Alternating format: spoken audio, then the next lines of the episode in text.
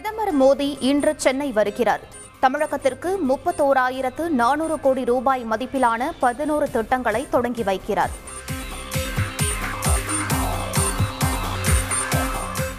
பிரதமர் வருகையை ஒட்டி பாதுகாப்பு பணியில் இருபத்தி இரண்டாயிரம் போலீசார் குவிப்பு.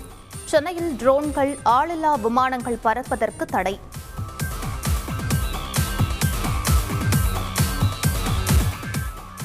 பிரதமர் வருகையை ஒட்டி விடுதிகளில் போலீசார் தீவிர சோதனை. சந்தேக நபர்களை கைது செய்து விசாரணைக்கு அழைத்து செல்லவும் போலீசாருக்கு உத்தரவு. பெண்களின் முன்னேற்றத்திற்காக திமுக அரசு பாடுபடுகிறது. சென்னை ஸ்டெல்லா மேரிஸ் கல்லூரி விழாவில் முதலமைச்சர் ஸ்டாலின் பெருமிதம். சென்னை பாஜக பிரமுகர் கொலை வழக்கில் நான்கு பேர் கைது. தலைமறைவாக இருந்த நான்கு பேரை சேலம் மாவட்டம் எடப்பாடியில் கைது செய்தது தனிப்படை.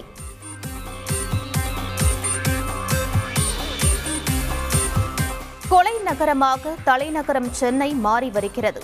ஆட்சியாளர்கள் தடுக்க வேண்டும் என தமிழக பாஜக தலைவர் அண்ணாமலை வலியுறுத்தல். தமிழகத்தில் இருந்து வழங்கப்பட்ட நிவாரணப் பொருட்கள் கொழும்பில் இருந்து ரயில் மூலமாக மக்களுக்கு விநியோகம். இலங்கை அரசு தகவல்.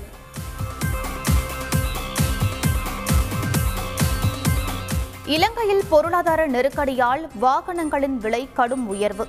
ஸ்கூட்டியின் விலை எட்டு லட்சம் கார்களின் விலை அறுபது முதல் தொண்ணூறு லட்சம் என விற்பனை. மகாராஷ்டிரா மாநிலங்களில் குடியரசுத் தலைவர் ராம்நாத் கோவிந்த் மூன்று நாள் சுற்றுப்பயணம். பெண் எம்எல்ஏக்களின் தேசிய மாநாட்டை தொடங்கி வைக்கிறார். இரண்டாயிரத்திற்கும் மேற்பட்ட அரசியல் கட்சிகள் மீது நடவடிக்கை. நிபந்தனைகளை பூர்த்தி செய்யாததால் தேர்தல் ஆணையம் முடிவு. மாநிலங்களவை தேர்தலுக்கான அதிமுக வேட்பாளர்கள் அறிவிப்பு. முன்னாள் அமைச்சர் சி வி சண்முகம் முதுகுளத்தூர் அதிமுக ஒன்றிய செயலாளர் தர்மர் இருவரையும் அறிவித்தது கட்சி தலைமை.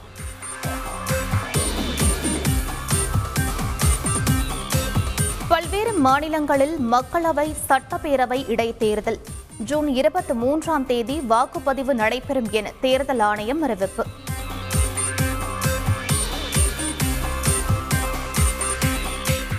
கருணாநிதி பிறந்த நாளில் விக்ரம் டூ படம் வெளியாவது எதிர்பாராதது என கமல்ஹாசன் பேட்டி.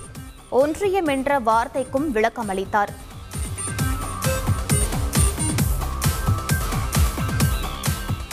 பத்தாம் வகுப்பு கணித தேர்வில் குளறுபடி இல்லை என தேர்வுத்துறை விளக்கம்.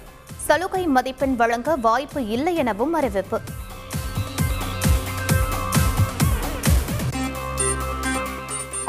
ஊரடங்கில் பள்ளிகள் மூடப்பட்டதால் குழந்தை திருமணம் அதிகரித்ததாக அமைச்சர் கீதா ஜீவன் தகவல். போக்சோ வழக்குகள் அதிகரிப்பதற்கு இதுவே காரணம் எனவும் விளக்கம். ராமேஸ்வரம் அருகே கூட்ட பலாத்காரம் செய்து கொல்லப்பட்ட பெண்ணின் உடல் உறவினர்களிடம் ஒப்படைப்பு. உடற்கூறாய்வு அறிக்கை கிடைக்க ஐந்து நாட்கள் ஆகும் என தகவல்.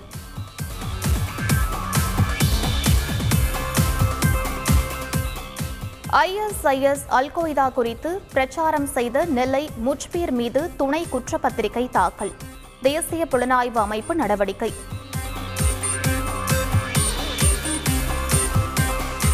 திருப்பூர் மாவட்டம் உடுமலையில் பித்தளை சொம்பை இருடியம் என கூறி இரண்டு லட்சம் ரூபாய் மோசடி. நான்கு பேரை கைது செய்து சிறையில் அடைத்த போலீசார்.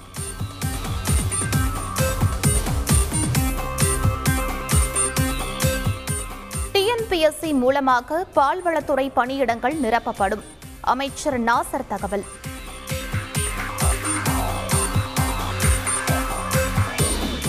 நீர்நிலை ஆக்கிரமிப்பின் மீது அரசு எடுக்கும் நடவடிக்கைக்கு தடை விதிக்க முடியாது. சென்னை உயர்நீதிமன்றம் உத்தரவு.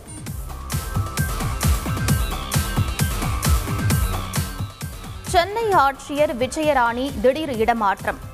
தென் சென்னை சட்டம் ஒழுங்கு கூடுதல் காவல் ஆணையரையும் பணியிடமாற்றம் செய்து உத்தரவு.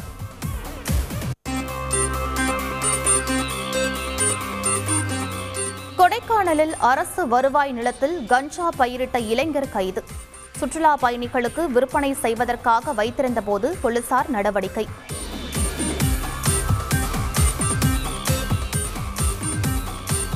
கஞ்சா இல்லாத கிராமமே இல்லை என்ற அளவுக்கு தமிழகம் மாறியுள்ளது. மார்க்சிஸ்ட் கம்யூனிஸ்ட் மாநில செயலாளர் பாலகிருஷ்ணன் குற்றச்சாட்டு.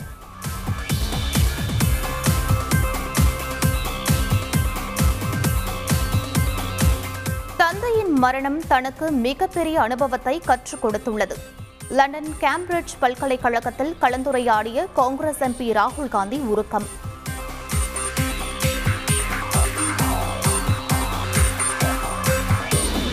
தீவிரவாதிகளுக்கு நிதி உதவி செய்ததாக தொடரப்பட்ட வழக்கில் யாசின் மாலிக்குக்கு ஆயுள் தண்டனை. டெல்லி என்ஐஏ நீதிமன்றம் அதிரடி உத்தரவு.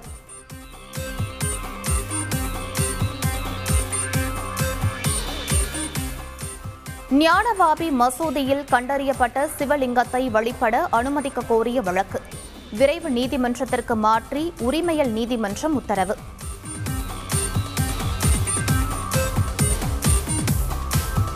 நடிகை பாலியல் வழக்கில் மலையாள நடிகர் விஜய் பாபு புதிய மனு தாக்கல்.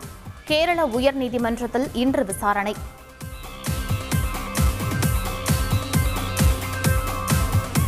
நடிகர் தனுஷ் தங்கள் மகன்தான் என கதிரேசன் தம்பதி மீண்டும் உறுதி. பத்து கோடி ரூபாய் கேட்டு தனுஷ் அனுப்பிய நோட்டீஸுக்கு பதில் நோட்டீஸ்.